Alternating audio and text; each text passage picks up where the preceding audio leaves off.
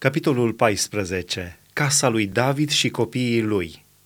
Hiram, împăratul Tirului, a trimis solii lui David și lemn de cedru și cioplitori de piatră și tâmplari să-i zidească o casă.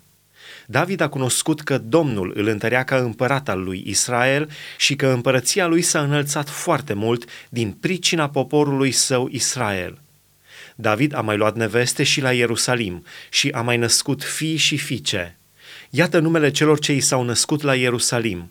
Shamua, Shobab, Natan, Solomon, Ibhar, Elishua, Elfelet, Noga, Nefeg, Iafia, Elishama, Beeliada și Elifelet.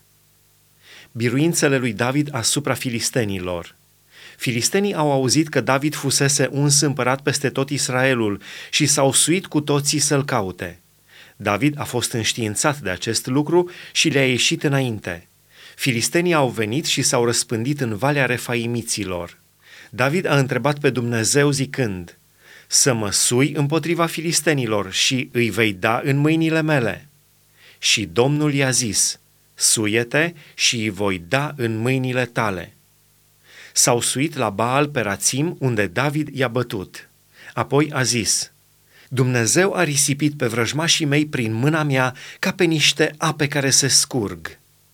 De aceea s-a dat locului acestuia numele Baal Perațim. Ei și-au lăsat acolo Dumnezeii care au fost arși în foc după porunca lui David. Filistenii s-au răspândit din nou în vale. David a întrebat iarăși pe Dumnezeu și Dumnezeu i-a zis, Să nu te sui după ei, întoarce-te de la ei și mergi asupra lor prin fața duzilor. Când vei auzi un vuiet de pași în vârfurile duzilor, atunci să ieși la luptă, căci Dumnezeu merge înaintea ta ca să bată oastea filistenilor. David a făcut cum îi poruncise Dumnezeu și oastea filistenilor a fost bătută de la Gabaon până la Gezer. Faima lui David s-a răspândit în toată țara și Domnul l-a făcut de temut pentru toate neamurile.